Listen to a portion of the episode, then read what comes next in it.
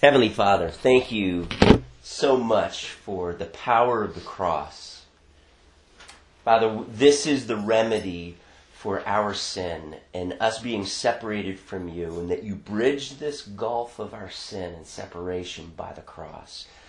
By the, the grace of God as you reached down with your express plan to rescue us.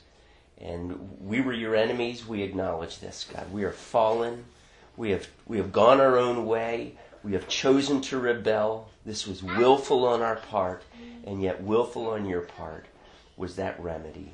Jesus going to the cross and making a way where there was no way. Jesus, thank you for this. Thank you for this remedy of, of our sin, of what we're going to talk about today. And I just thank you, Lord, that, that we get to spend eternity with you forever and ever. This is such awesome good news. Bless our time together. Speak to us by your Spirit. Speak to us through your scriptures. Give us ears to hear. In Jesus' name, amen. So last week, the controlling question, if you will, was what is man? And I started off with Psalm 8. What is man that you are mindful of him? uh, because David recognizes the place that man plays in the creation order of God. And the question is, why do you even care about us? And we would want to say, well, the reason why he cares about us is because we are so valuable and we're made in the image of God, blah, blah, blah. But there is a problem there. And that problem is a three letter word called sin. This is what we're going to talk about today. Uh, if I were to go out into the world and I were to just ask people off the street, tell me your honest view of man, I would venture to say that they would look across the landscape of humanity and they would probably say something. Now, granted, there are going to be varying views, but generally speaking, they would probably say something like this I see a lot of bad in the world. I see it on TV. I see it in my own life. But I would have to say that man is basically good. Okay? For the most part, man is basically good. And because man is basically good and valuable and does good things, therefore, we should preserve man and they would they would probably even say that's why they are more important than animals because there is goodness in them. And I, I want us to put that under the microscope today. I want us to ask this question again what is man? And more specifically, is man basically good? Man was made in the image of God. We talked about the image of God. We couldn't be definitive. We could kind of describe it. We know that in Christ, that image, at least in character, is in the process of being restored. But there is a problem and that we encounter in the in the third chapter of the book of Genesis that now plays a part in this image of God as it would be uh, manifest throughout humanity and that is now not just the image of God but it is a marred a broken image of God by broken you know much like as you look in a mirror and it's cracked all the way through, you can only see a vague image. Uh, it, you, have you ever looked at, and when I was a kid I would do this, but if there was a crack in a mirror, you kind of place yourself in there mm-hmm. and it, it, it would skew your image and, and especially those types of mirrors in fun houses that are curved. Yes. Uh, you know, if it's curved this way or curved this way, you stand in front of the mirror and it makes you look either really short and fat or really tall and really skinny.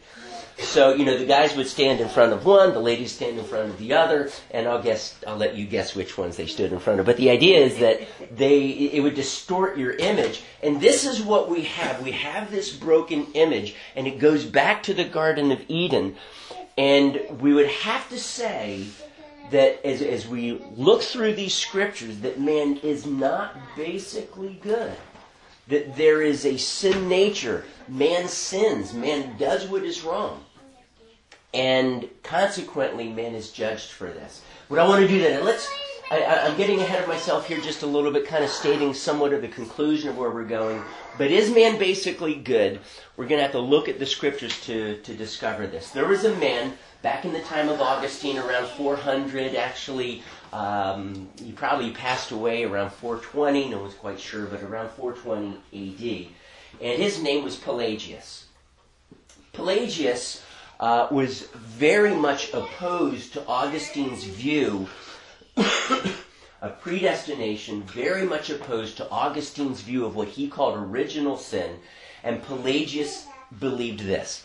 Pelagius said, just as Adam was born with a free will to choose good and evil, so we have that same free will. Everyone is born with that free will and has the ability to do what is good. And so they have a blank slate. There is nothing that we have inherited from Adam.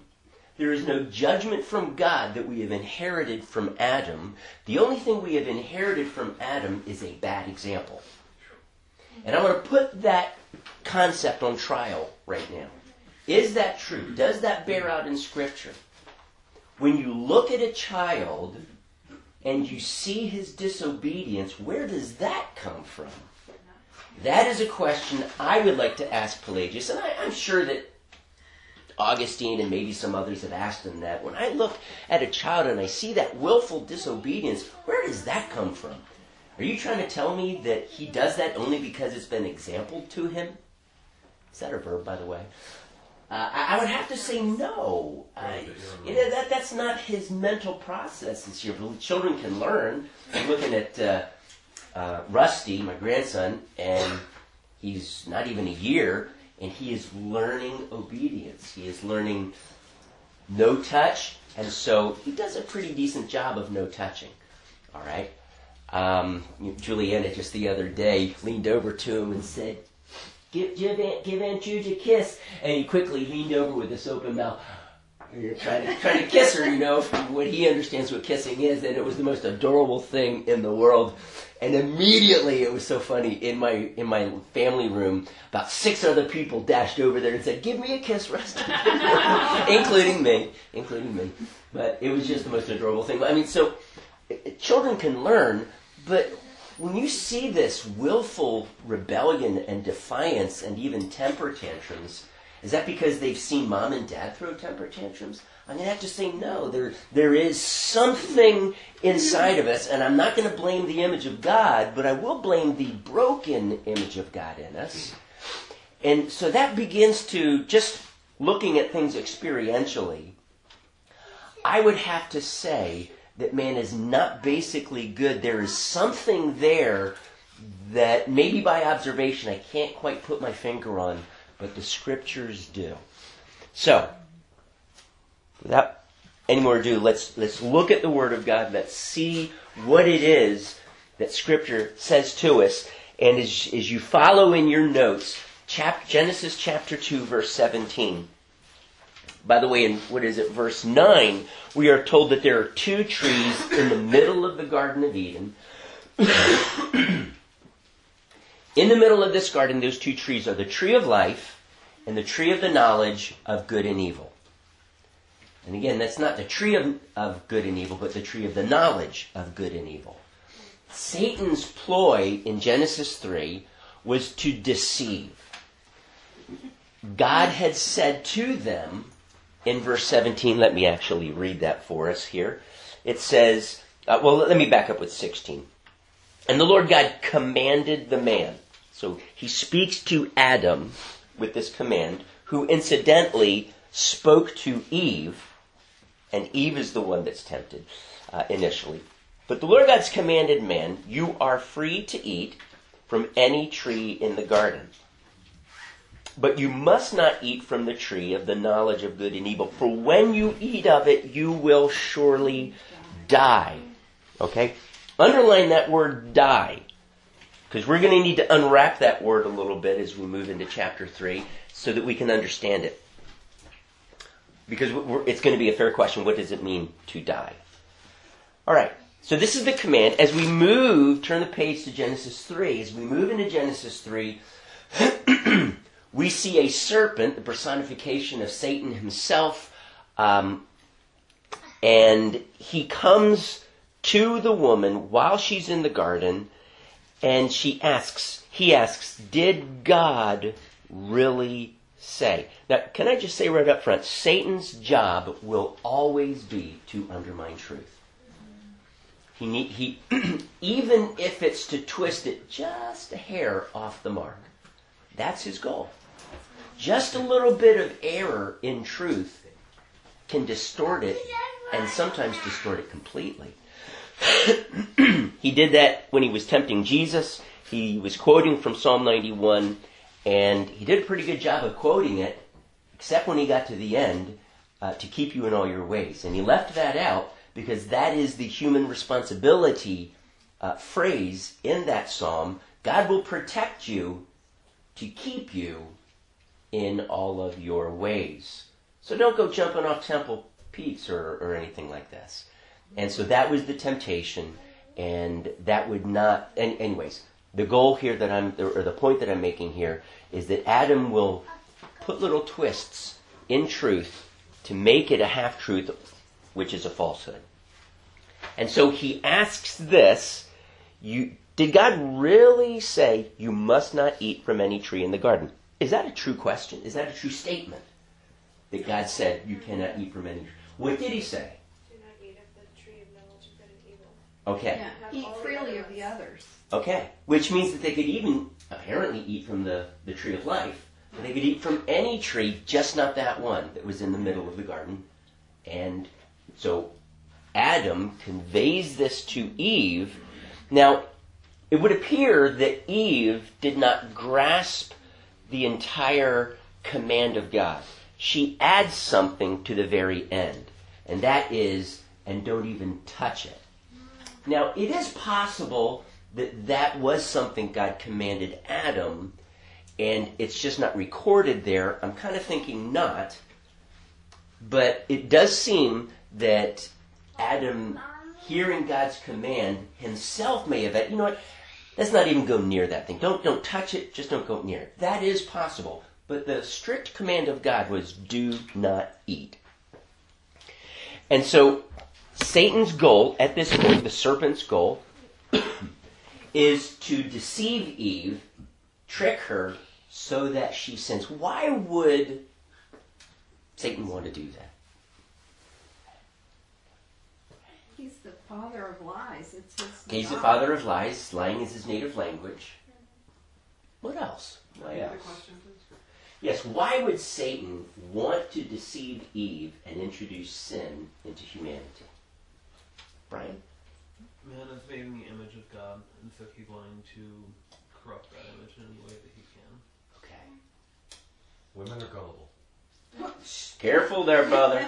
Just spitballing. Okay, yeah. Mhm. Maria.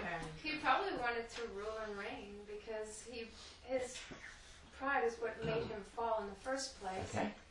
He wanted to be God. Okay, So he he wanted- couldn't. Or as powerful as God. So if he is not going to be the king of heaven, he will be the king of earth. We call him the ruler or king of the air that is of this uh, this present age. And so he does rule over the kingdom of darkness. Who's in the kingdom of darkness? Y- yes, Satan is. Who, who is in the Anyone kingdom of not darkness? reconciled to God. I'm sorry? Anyone not reconciled to God. Anyone not reconciled to God. Anyone who is still lost in their sin and outside of the kingdom of Jesus, the kingdom of God, the kingdom of heaven. They are under Satan's rulership, his domain.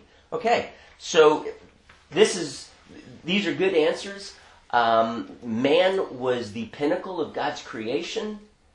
And I am sure that Satan, in wanting to get back at God and say, well, if you're not going to share your throne with me, I'll have my own throne here and I will rule over the pinnacle of your creation and get back at you. And so he does that. He sets himself up as the, the king of this new empire and he wants to see his empire grow. What king would not?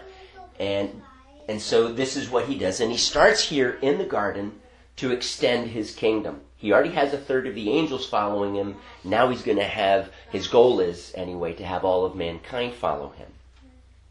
Jumping ahead just for a moment here, we come to Genesis 6 and we discover that Satan has succeeded in his plan.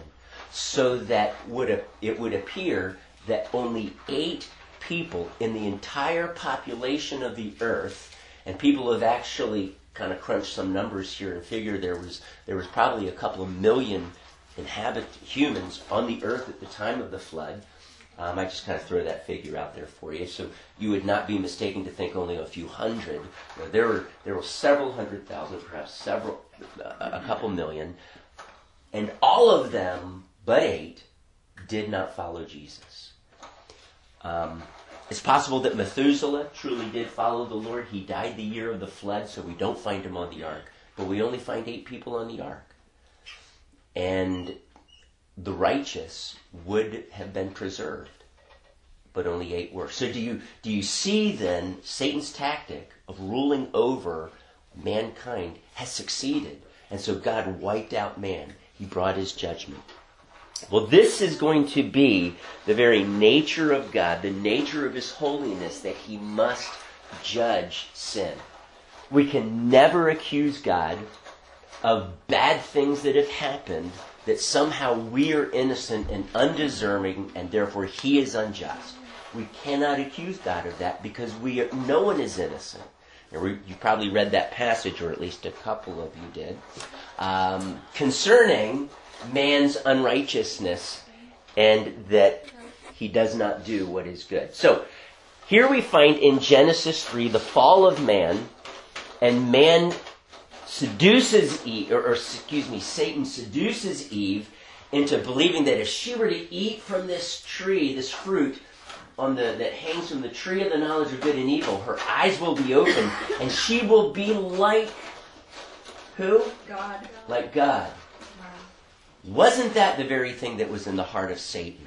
As we, uh, actually, it was the singles that looked at uh, Isaiah 14, Ezekiel 28 this past Friday night. We're looking at temptation. We started off on this series looking at who Satan is, who our adversary is, full of pride, and those two passages seem to give us that, that picture, and, and especially in Ezekiel 28, a very clear picture. And so we see that that thing that was in the heart of Satan, pride, trying to be like God, um, that's spoken very specifically in Isaiah 14. And now we see it manifest here. This is his tactic. This is his goal. He wants to bring man and join him in this sin of pride. So, this, this is his goal, and he succeeds. It, it, it suddenly becomes very alluring. Wow, why don't we? Why would God? Hmm, maybe God is not as good as we think He is. Maybe God is the proud one. Maybe God is trying to keep all of this good stuff from us, and this is not fair. And, and I'm kind of thinking through how Adam and Eve may have thought at the time, but they choose to take this fruit, they sin, and God brings judgment. Now, He brings judgment upon the serpent, upon the man, and upon the woman. Uh, excuse the serpent, the woman, and the man in that order. And I'm going to suggest, well, let me let me not do that. When it comes to man, I'm just going to jump right into it. His promise is that if you take from the tree, you will what again? You will surely die. Um, does the King James say, in the day that you eat it, you will die? The NIV says, when you eat it, you will die. And so there is this immediate judgment that takes place. So can I ask you, did Adam and Eve both die that day? No. Okay. They did not fall to the ground with a stroke or anything like this, heart attack. They did not physically die that day. Mm-hmm. Okay. Does that mean that God was a liar? No. All right. I think we'd have to conclude that there is that death has now been introduced into the human race. Mm-hmm. Pelagius said that if man had not sinned, he still would have died. Hmm. That is not what Scripture tells us, by the way. The judgment upon man was this from dust you came, to dust you will return. That was part of the curse that would not have been upon man had he not sinned. Now, so let me suggest this that even though Adam and Eve did not die that day, what was introduced into the, realm of God's creation is this idea of decay, of uh, death within his creation realm. Um, I, I'm not going to dig into the nitty gritties of this. We, we could, but I'm, I'm going to refuse to say that. But I will say this that man eventually dies, and it may very well be because of the corruption in the human genome. We do know, because as we, we look at, um, I, think, I believe it's Matthew 19:28, he uses this phrase, the regeneration or the uh, the re-beginnings of things. There's going to come a time in which in which uh, we will, in which God will remake everything, and when when we say remake or recreate or re-begin, what is that implying? That's implying that at God's original creation, or rather that God is going to go back to the original creation and, and he's making things new that is paradise restored, as the phrase is. And so I would suggest that had man not sinned, man would have lived forever. Hmm. But now man is going to die. All right? And so I, I don't believe that God was saying the very day that you eat of it, you're going to drop dead. But the very day you eat of it, death will now be introduced and you will die. So we're talking about physical death here. That's important because there are many theologians today that say that physical death was not what was promised, but it was simply spiritual death. And I'm going to suggest, or categorically say, that it's both. And we're going to look at some other passage that would uh, emphasize this and teach this in the New Testament. But we can also see it in this passage. Again, the curse is from dust you were made, to dust you will return. That's a curse that implies, that speaks, not just implies, clearly states, you're going to die now as a result of your sin. But now let's look at uh, what he says afterwards. God made them garments, and in verse 22 he says, The Lord God said, The man is now become like one of us, knowing good and evil. He has sinned. He is in a state of fallenness, and he must not be allowed to reach out his hand and take also from the tree of life. Though up to this point he may have done that, but now he cannot do that and, and eat and live forever. What is the big deal? Wow, honestly, God, that sounds like a really great idea. Isn't it that you want man to live forever, to be in your presence forever? Why wouldn't you want them to take from this fruit? So why wouldn't God want to? Why wouldn't God want them to?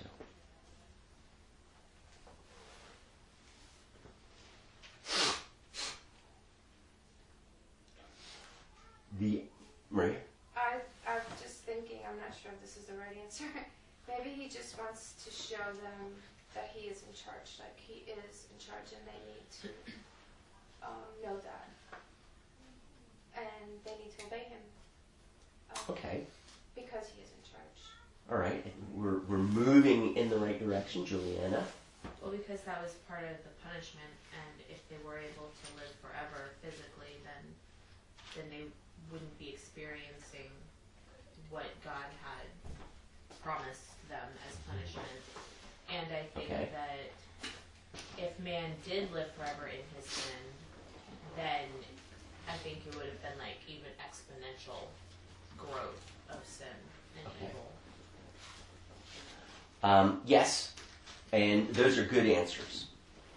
And I- it, it, it, it's, it's somewhat speculation, but God does have a remedy, and the remedy is eternal life, but it is not just living forever. Okay? eternal life is more than living forever. I'm going to just pause right there. Do you understand that? That eternal life, whoever believes in him will not perish but have eternal life. Eternal life is more than just living forever. Eternal life is spiritual. It's not just a quantity of days that you live out. It is a quality. And we're going to now segue into this. There is a spiritual death that has taken place that living forever will not fix. Eternal life, which is more than living forever, will. But how then does man receive this eternal life? So, as we're going to look in the next passages, man is dead in his sins, and the, he must be made alive. This is God's answer for true eternal life. Not just eating from the tree of the knowledge, excuse me, eating from the tree of life. Okay?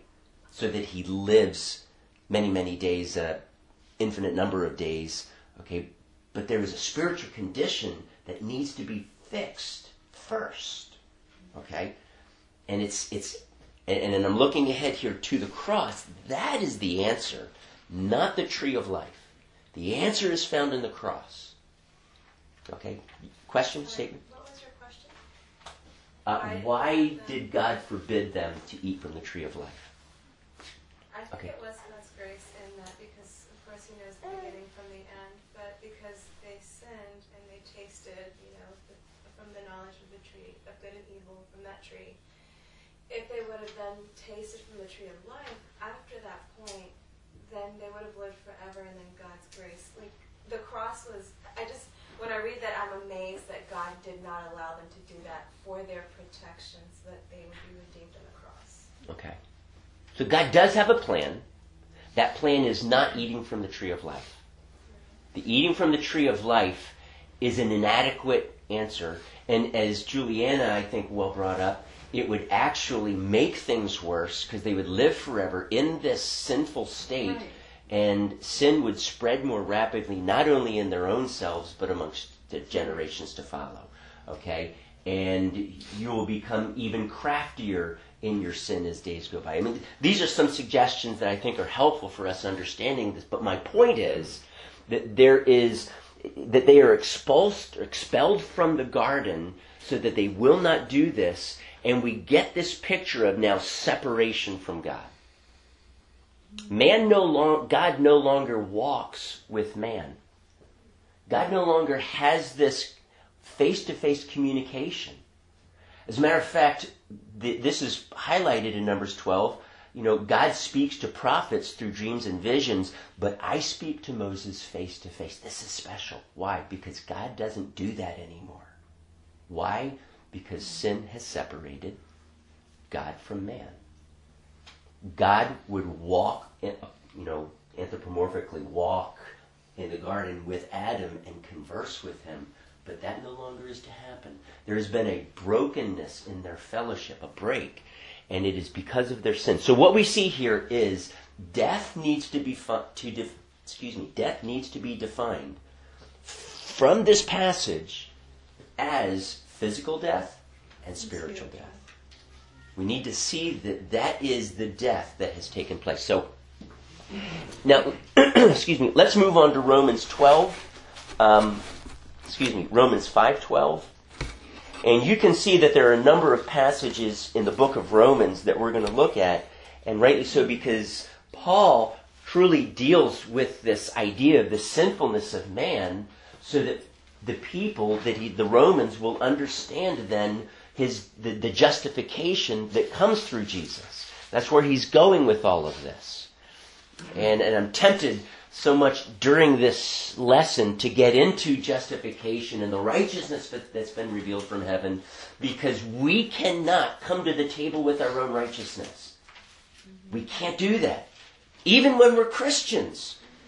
The, the, our, our, we cannot offer up our righteousness uh, as, as for our justification, for something to, for God to smile upon and say, sure, come into my heaven. It must come through the cross, and our righteousness must come from God. Okay, we're going to get into that um, when we get into justification. We're going to touch on it maybe just a little bit here, but as we as we move to uh, Romans chapter five, I'm going to start with verse twelve. It says, "Therefore, just as sin entered the world through one man, who was that one man? Adam. You mean it's not Eve? Okay, Adam was the one responsible. Even though Eve was the one who was deceived, it says Adam was with her. He was fully responsible. God spoke to Adam, not to Eve. Adam was the head. Adam was the one given the suitable helper, not Eve. So Adam was the one who stands before God and bears the responsibility ultimately for this fall. Okay? So that is what we're going to see here. Eve is not in the picture. Adam was the one called most fully to account for this sin. All right? All right. So it's entered the world through one man, Adam, and death through sin. And in this way, death came to all men because all sinned. For before the law was given, sin was in the world, but sin is not taken into account when there is no law. Nevertheless, death reigned from the time of Adam to the time of Moses, even over those who did not sin by breaking a command, as did Adam, who was a pattern of the one to come. So here's my question why do men die? We have, excuse me, I am going to write this up on the board, so I got to write this. Happy birthday, Maria. All right, there we go. So here we have Adam, sin, and over here, I'm going to put a lot of people, okay? That this is where I'm going to put the law was introduced and we have death. Death reigning. Why did death reign? Law is what calls people to account for their sin. So why is it that people still died? The answer is simple, honestly, and it tells us right there in the text, but I, I want to go deeper with it. Okay? The reason why they died is because they were sinners. But here's where I want to go with this. Why are they sinners if, let me write this up, sinners. Why are they sinners if there is no law that they are held accountable to? We would have to say that it is not just the acts of sin that we are looking at here, but there is something underneath that. And this is what this is what God this this is what eventually makes them sinners, but this is what God judges, okay? This is what Pelagius erased. And it is just acts of sin that is sin. Think about that. Before I go any further, what is sin? What is sin? That as a result, men die. But what is sin? Is sin merely acts, thoughts, No. words? No. Okay. What is sin? There's two kinds. It's the sin that you uh, have from not following commandments. Okay. But it's also that original sin that was put on us from Adam by Okay. God. So even before we commit a sin willfully or unintentionally, we still have that that comes with us when we're born. Okay. It's almost like a DNA. Yeah. Okay. So I'm going to put up here acts of sin. And then I am going to put up here, I, I'm, I am going to just cut to the chase. I am going to call it original sin. But this is what is under investigation. One, two. All right. Now, you see the arrow. Sinner's arrow. Acts of sin, original sin. I'm going to change this around now. Okay? Because this, this is what Paul is getting at. It is not because we are sinners that we sin, or it's because we are sinners that we have original sin, but it is the other way around. Because uh, we sin, we are called sinners. Because of this sin nature, we are called sinners. So that's why I'm turning this arrow around. This is what Pelagius said absolutely not. We are sinners, yes, because of acts of sin, um, but not because of original sin. And so everybody like Adam can do good works, and it is possible for someone to live a completely righteous life and never sin. And that they could work their way to heaven. Now, there is really no writing from Pelagius that is available today. Um, people who want to defend Pelagius would say that it is only his um, adversaries' writings, like Augustine, that are preserved today. And so it's really not fair to characterize Pelagius by what they said. Okay, I, I understand that. But Pelagius was condemned.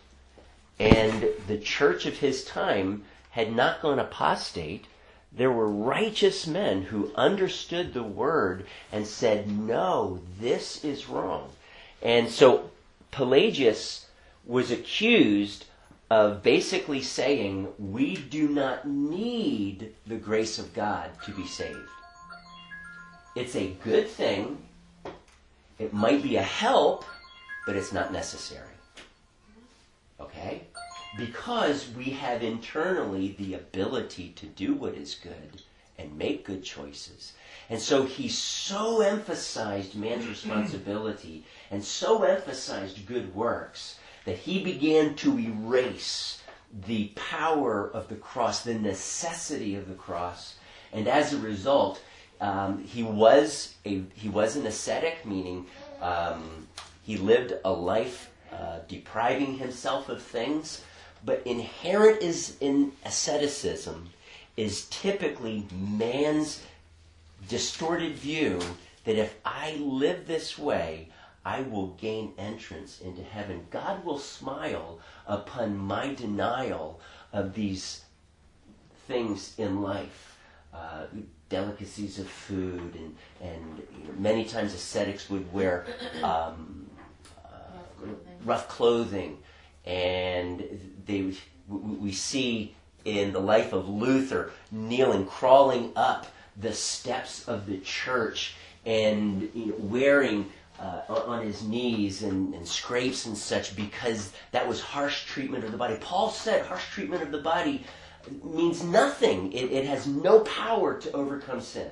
Mm-hmm. In, in, at the end of Colossians 2. And so it, it, it seems that how the church has characterized Pelagius truly would be what he held to, what he believed. Though at the end he tried to, to skirt around it, no doubt because he realized that if he didn't, he would be excommunicated as a heretic. He was in, I believe it was 418 AD, but I believe in, in a very, for, for very just, reasonable reasons. All right.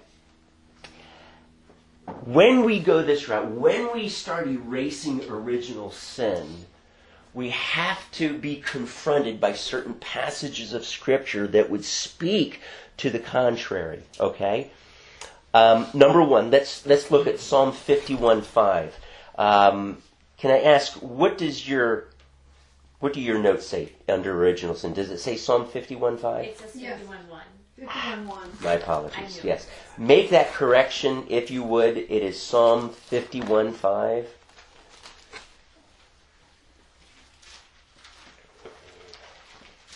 Psalm 51 si- 5 says, Surely I was sinful at birth, sinful from the time my mother conceived me. Would this imply any acts of sin? Can a fetus at conception sin? No. No. However, does that fetus have sin? Yes. Yes. Where did that sin then come from?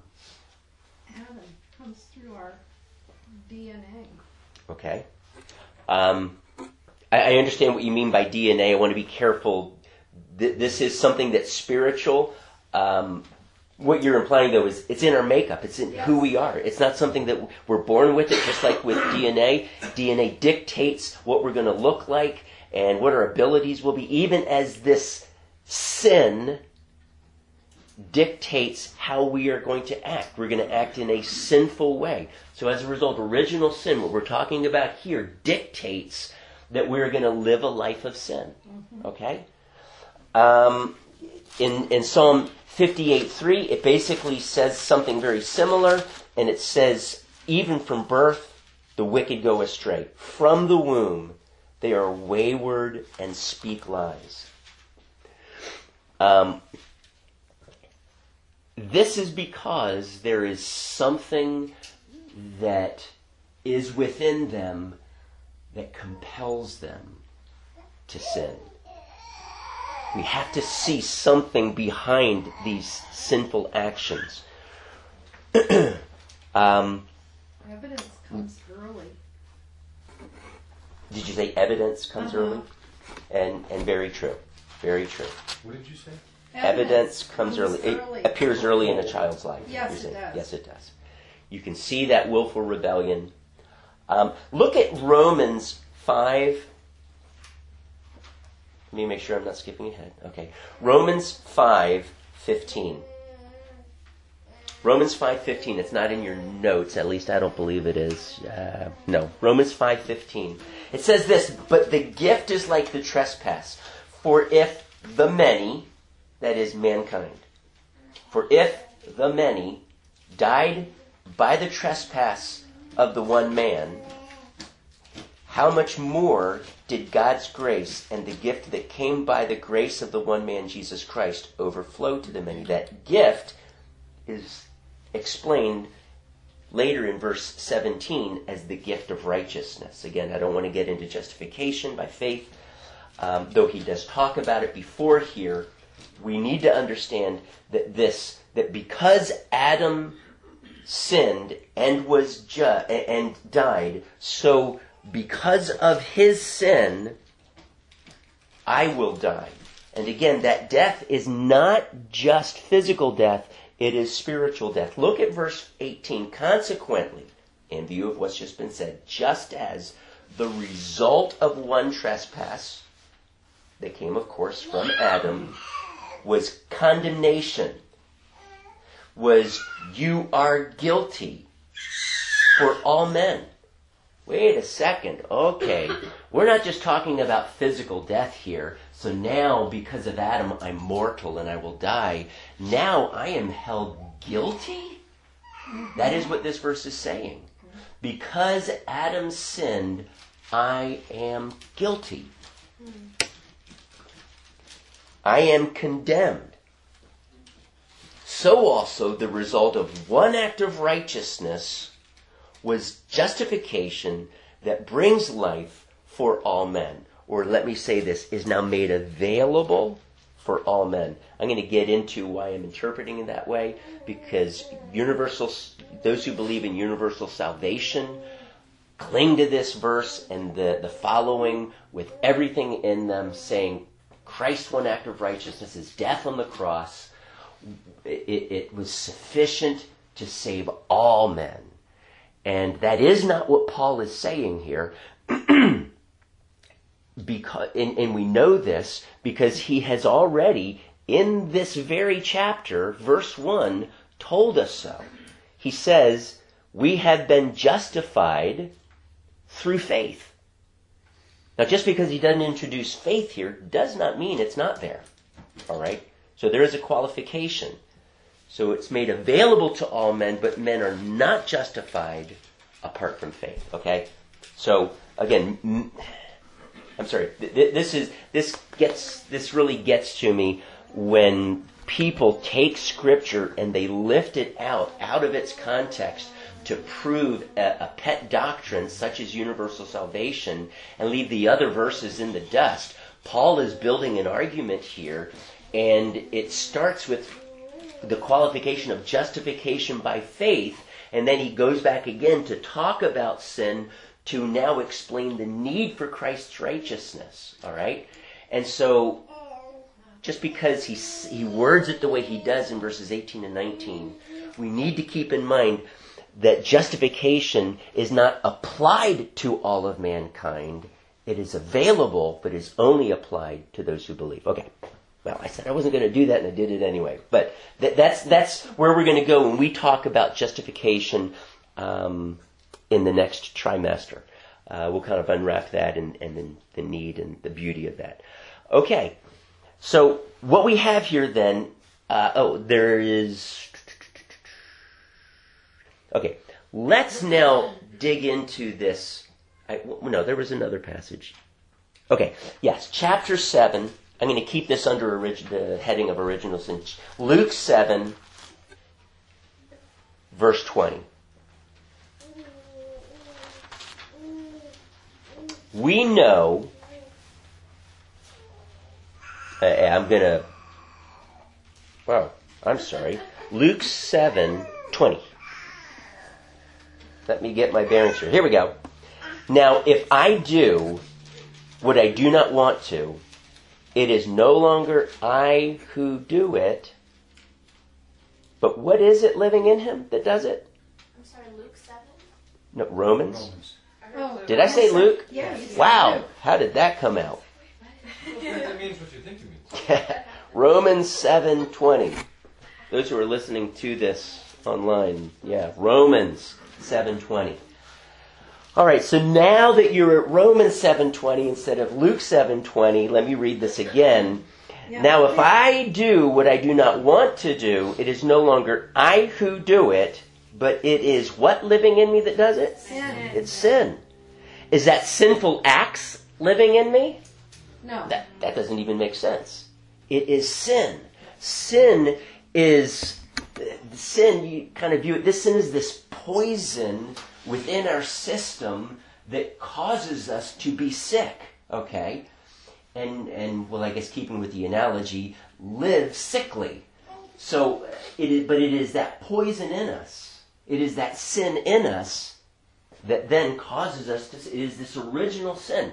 And this sin, Paul even tells us where it's located.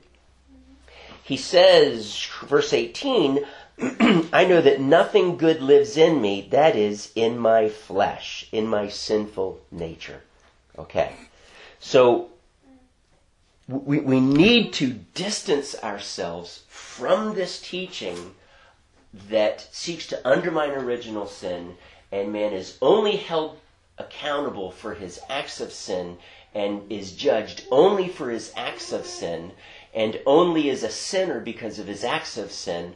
No, we are sinners. We are judged and held accountable for the sin nature that we have, for this sin living in us that causes us to sin, to, to do sinful actions. Now, so let's unwrap this, this link between this sin in us, this sinful nature or original sin that now causes us to do sin. Do, I mean, can I just decide uh, as, as an unbeliever, as unregenerated, can I just wake up one day and say, you know what, I'm not going to sin? regardless, you know, e- even though uh, this, you know, there's original sin in me, if I could somehow agree with that truth, I'm going to say, no, I have free will and I am not going to sin. Can a person do that? Well, let's turn to Romans chapter 3 and let's put that question under the microscope and look at it. Paul, in his uh, treatment, because where he's going in this is the revelation of the righteousness from heaven and why God had to impute Jesus' righteousness unto us. That is the righteousness revealed to us from heaven, talked about in chapter 1. He has to lay the groundwork of sin, the sinfulness of man. And to do that, he, he takes a number of quotes from the Old Testament and he lays them out here in chapter 3. And my only, what I just want us to see, right now, I want us to see verse 10.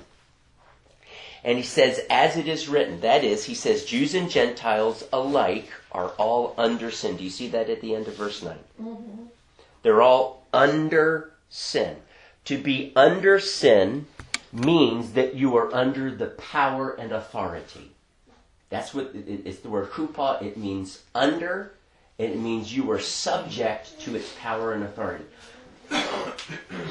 Those outside of Christ, Paul tells us in his own personal testimony in Romans 7 that he was under law. He also mentions that in chapter 6. That means because he was a sinner, he was condemned by the law, and he was at the law's mercy. He was under the power and the authority of the law.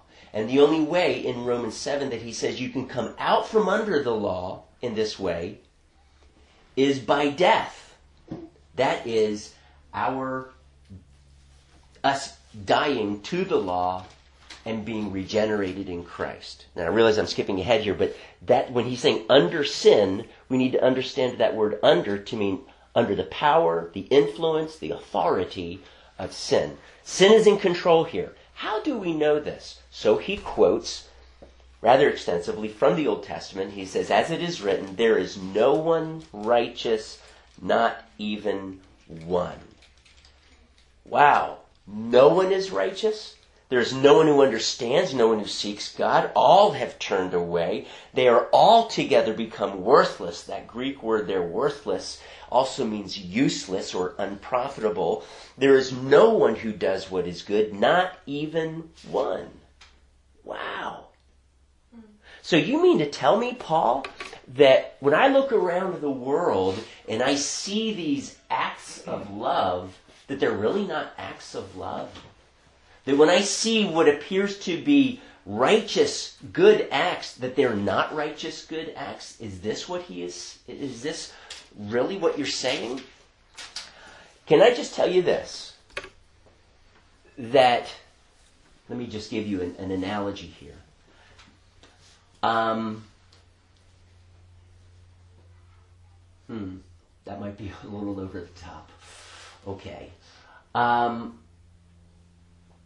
how many of you would accept delicious food from, from a nurse who, not wearing gloves, just handled a patient with staph infection? Nobody. Would you so eat that food? But it's No. delicious food. Why No. wouldn't you do that? Why wouldn't you do that? You run the risk of getting a staph. Okay, why is that? Ew.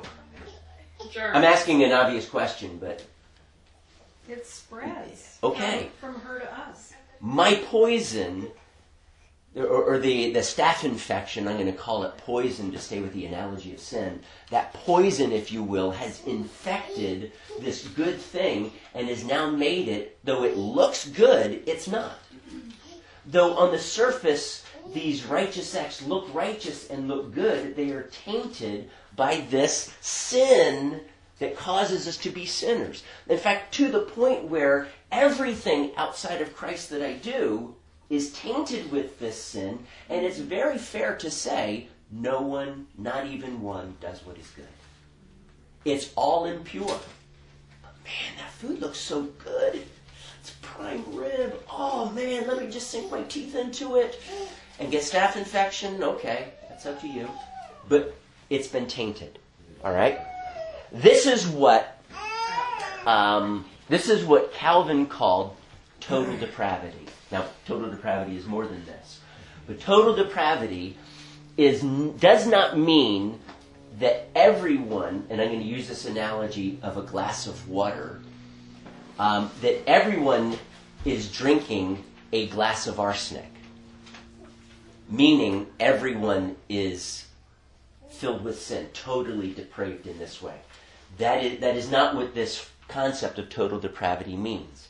It means that a teaspoon, if you will, of arsenic has been stirred into that glass so that that arsenic has affected all of the glass of water and still you would not drink. it. Anyone who would drink that glass of water, uh, no takers here. Didn't think so. Uh, okay, if you would like. The truth is that even though it's a little bit, it affects everything, just like the yeast affects the whole lump. But in a negative way, this, our sin nature affects everything that we do, everything that we, we think. Scripture doesn't just leave it at that. Turn with me to Romans 6. Paul digs in even deeper in describing the effects of sin. And in verse 6, he says,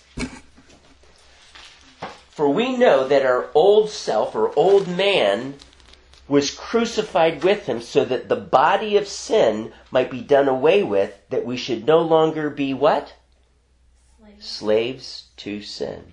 We are slaves to sin. This original sin, this sin nature, Paul is saying we're a slave to that.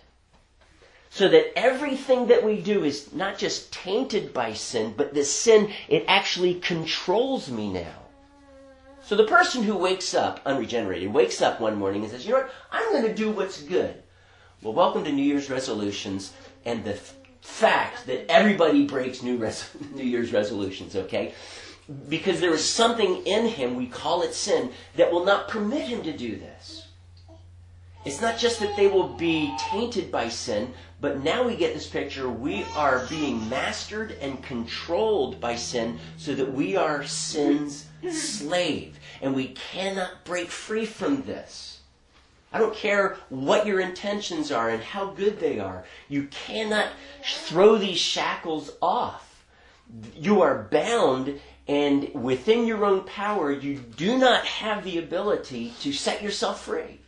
And so this is the power of the cross. This is why Jesus had to die, because the power of the cross is such that it breaks those chains of sin. It sets us free so that we are no longer slaves to sin. Sin does not have, we do not have to submit to sin as it were a master. Amen. We can walk in freedom, okay? We can walk free from sin. This is the promise that we have, but we must walk in the Spirit to do that. All right. So, statement question? Yes, it, this is why, this is what the Catholics fear and why they baptize babies so early. Okay. They, they Hmm? want to get rid of this original Yes. sin, but that's why the Protestant faiths do not, because by and large, they mostly believe that the person has to make that choice of themselves and they not. Is that correct? Mm-hmm. Okay. Yeah.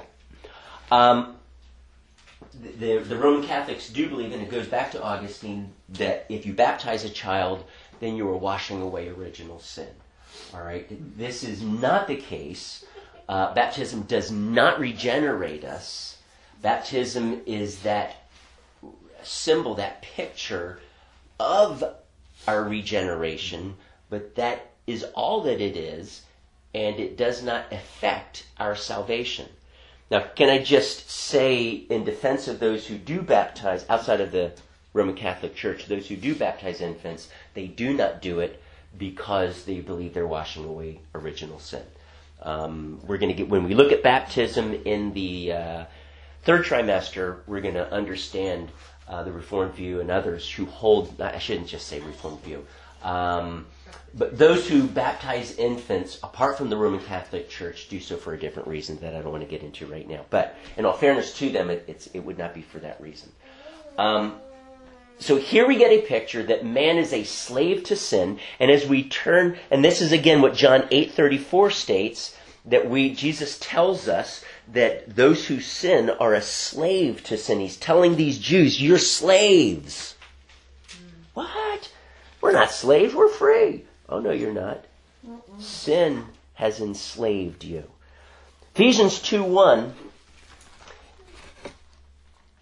And wow, what a temptation to just camp out in this passage of 1 to 10, but obviously can't do that. I want to focus just on verse 1. It says that we were dead, or as for you, you were dead in your transgressions and sins. It goes on, in which you used to live when you walked, when you used to live, uh, when you followed, the, let me just back up. In which you used to live when you followed the ways of this world and of the ruler of the kingdom of the air, the Spirit is now at work in those who are disobedient. Satan is at work in those who are disobedient. Satan is at work in those who have, at this point, chosen to reject Christ. Because they are dead in their transgressions and sins. So we are not just slaves to sin, we are dead in our sin. Okay? what we have here then is a picture of the captivity of man. Now, I want to spend the last few minutes speaking directly to this issue. Martin Luther, obviously a Lutheran, um, the father of Lutheranism, um, he believed and he wrote a book called The Bondage of the Will. And his statement was, in trying to understand that, because he was he was he wrote it in response to Erasmus that believed had a very skewed view of free will, uh, very similar to Pelagius. And Luther felt compelled to address this because if he didn't, then people would not understand justification by faith and the need for this. So he, he, he, the title of the book was The Bondage of the Will, and it speaks to this issue that even though we might state we have free will, the truth is the will is in bondage to our sin. And we would understand it that even though you have free will and you can make choices, because of the sin in us, the choice that we will always make is sin and will be tainted by sin. Okay? So this is the bondage of the will. This, therefore, when you, when you understand that slavery to sin, and a slave cannot just break his chains, cannot just break away from his master on his own volition. A slave must be bought in order to be freed. Uh, again, the cross, by his blood we have been redeemed, washed of our sins, and that is the answer to this slavery that we are talking about here. Um, so Ephesians 2 1 speaks to us being dead in our sins. Let's go back to Romans. And I'm going to touch on two more verses, and we're going to wrap it up. I want to, you have down here Romans 7 14 to 25. Do you have in parentheses more in depth later? Yes. Okay, good. I'm only going to touch on the first verse. Um, there has been debate about this passage. Uh, Luther and Calvin heading the way, believing that this referred to a regenerated believer. This is Paul as a regenerated person. I take a different view of this. I believe this is Paul speaking about a principle of sin, though he uses the present tense and he uses the pronoun I. He is still referring to a principle here, and when we actually look at this passage later in depth, uh, I'm going to point out 12 reasons why I, I believe this. And those reasons personally, I believe, are very significant for us in order to understand what it truly means to be in Christ and all of the inheritance and the implications of this. And to take a different view will tend to undermine that. And so I, I, I feel strongly about this for that reason. Okay? Now, let's just look at this first verse. And this is just one reason why I take issue with Luther and Calvin on this, and many godly men, by the way. But I, I believe that it is a it's, it's a battle worth fighting. It is a battle worth truly understanding this passage that we're going to try and do later because of what's at stake. He says, We know that the law is spiritual, but I am unspiritual, sold under sin. NIV says sold as a slave to sin. And that concept of being sold under sin would certainly imply that. But literally, it means sold under sin. What does that word hupo under mean again? It means that we are we are subject to its power and authority. He uses this phrase, this that word under earlier with regard to in chapter 7 those who are under law. He says we are not under law anymore. We are under grace. We are under the power and the authority of grace now not the law. The, the law led us to Christ and led us out from under the law, to see our need for Christ, and as we embrace Christ, we're no longer under the power and the authority of the law in that it killed us. It highlighted our sin. But because that sin's taken away, that influence and that death that the law brings to bear on us is not there anymore. Because our sins are forgiven, we are now under grace, meaning we are under the power and the authority of grace. And so I would submit to you that when he says that uh, sold under sin, this truly cannot be a believer because they are not sold. Sold implies a new ownership. Do you understand that? When you purchase something, ownership transfers from one person to the one who is giving the money. For us to be sold under sin means an exchange that has taken place so that now, if I am sold under sin, sin owns me. And that cannot be. That is theologically impossible for a Christian to be sold under sin. So I, I, don't want us to kind of water down this word sold or tame it a little bit to imply, well, what he's really trying to say is we are he's under the influence of sin. That is not what that verse, that passage, that phrase is saying. Sold under sin. We have a clear picture of slavery here that we that through the cross we've been freed from.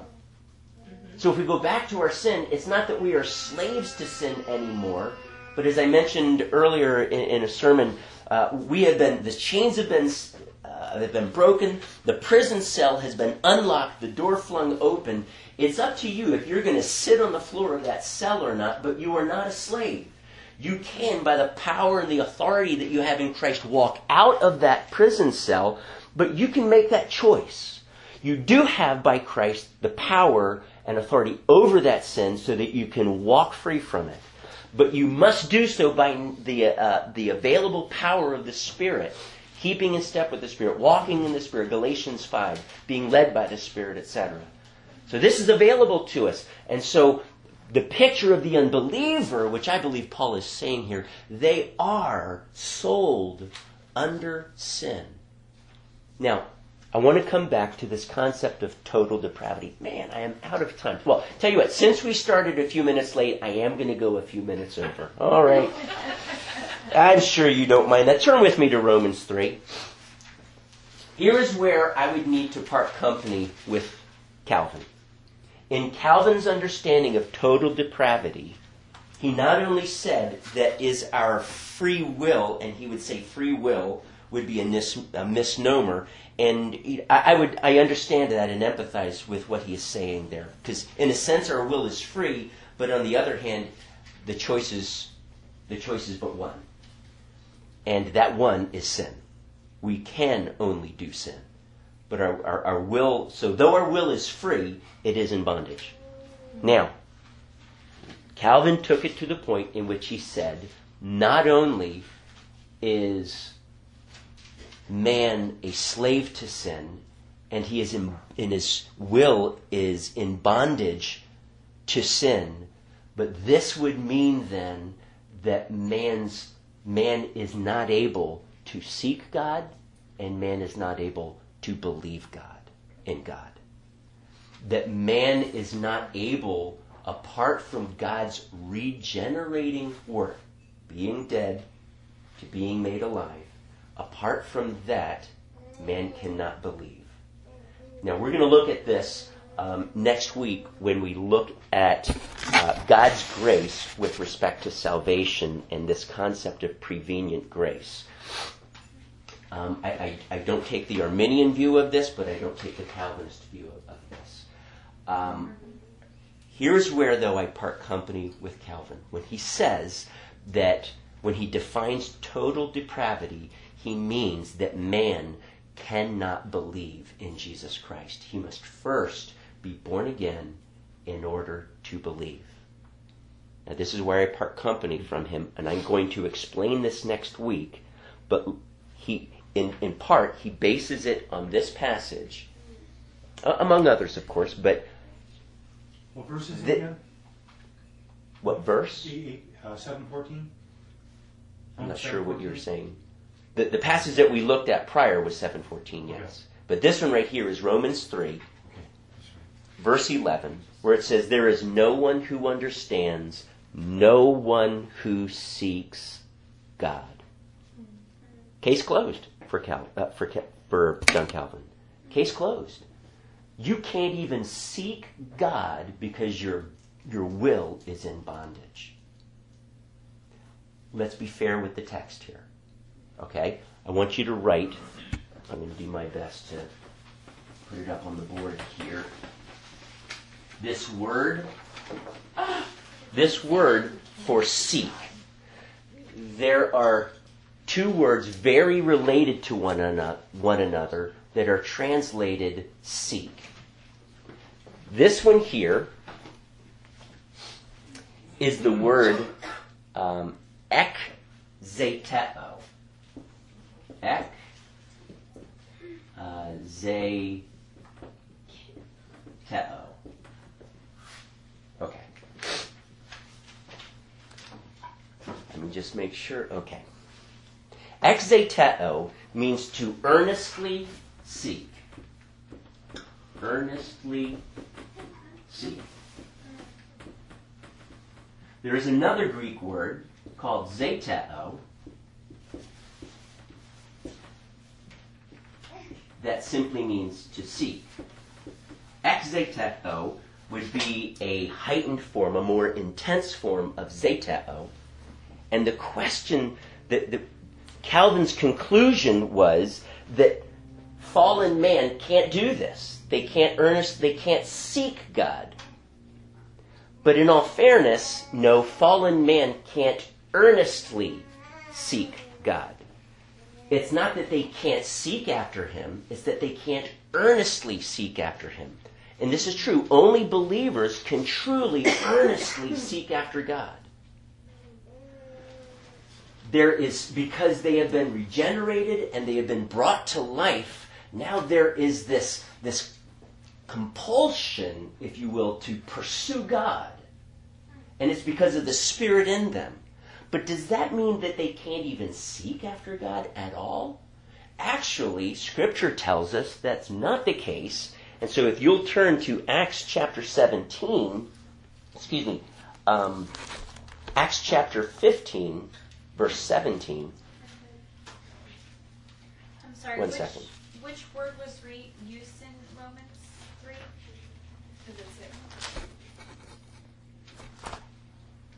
Hey, hang on one quick second here.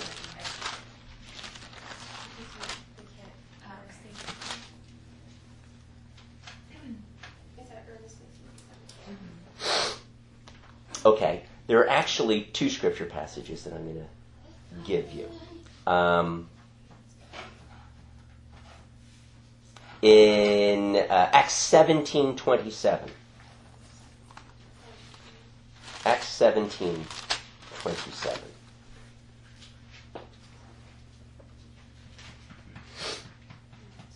Here we find this word zeteo, and it is in the context of mankind in general who is unregenerated. And it says this From one man he made every nation of men that they should inhabit the whole earth, and he determined the times set for them and the exact places where they should live. That's verse 26. 27 then continues. He did this so that men would zeteo him, would seek him, and perhaps reach out to him and find him, though he is not far from each one of us. So, is it possible for unregenerated man to seek God? Yes, it is. I think it's unfair for us to draw a conclusion that he cannot. That he cannot therefore place faith in Jesus Christ. The, wi- the, so here's my conclusion. Though our will is in bondage, there is still that ability to have faith in Jesus Christ. Um, we have to be careful when we start defining faith. Because if we're not careful, in the writing of Calvin, it can certainly seem as if he is saying faith is a good work and man can't do anything that's good. And we have to say, no. No, faith is not a good work. Is it a good thing? Ah, okay. Are are we going to split hairs here? That there's a difference between a good thing and a good work? We have to be careful. We are not saved by good works. This is in contradistinction to faith. And so we have to say faith is different than that. So it is not, Paul is not saying that unregenerated man can't believe in God apart from God regenerating him. This is not what he is saying. Unregenerated man can seek God. I, I call this man's pilgrimage in his salvation. He is beginning this pilgrimage in seeking God, reaching out, and in a sense finding Him, though certainly it would perhaps better be worded God finds us. Because we were lost and now we are found. Okay? And so, but in this context, he is talking about finding God as far as discovering truth. And so I'm going to say this man can seek God. He, unregenerated man can't seek God with this earnestness that the regenerated can. That is what Paul is saying. Unregenerated man can't do good works like the regenerated can, whose whose um, food that they would offer you has not been tainted by staph infection, if you follow the illustration. And that is because of Christ. We stand before God as now in Christ's righteousness. There is no guilt, and He places this stamp of righteous upon us. So, next week we're going to be looking at this a, a little bit more in depth. Um, but we're going what we're going to do is we are going to look at man's conversion and the grace of God that bears on this conversion. And we are going to see the absolute necessity for God's grace even bringing about, bringing us to that point of faith. And, and we're going to see this uh, unfolded and um, honestly a, a, a powerful, exciting truth um, as, as we do that. So let me close it. Question, comment? Yes, next week we're still meeting here, correct? Uh, yes, and that will be our last one. And then after that, we are going to be meeting Wednesday nights, picking up February 10th in the second trimester. But next week will be our last Sunday, and we're going to be speaking directly to this issue of God's grace in salvation. Okay? Let me close in prayer. Father, I want to thank you that in, in and of ourselves, we are lost, we're in bondage, we're slaves, and we definitely have needed to be rescued. So, Jesus, thank you that when we cried out to you, you indeed rescued us. And you lifted us up out of the miry clay, and you set our feet upon a new rock, the rock of Jesus Christ. And you have washed us clean, and you have set us free to live in newness of life. The old man, the old way, the old me is crucified, and I am now empowered to live for Jesus. God, would you help us as we do that, as we live for you and you alone. In Jesus' name, amen.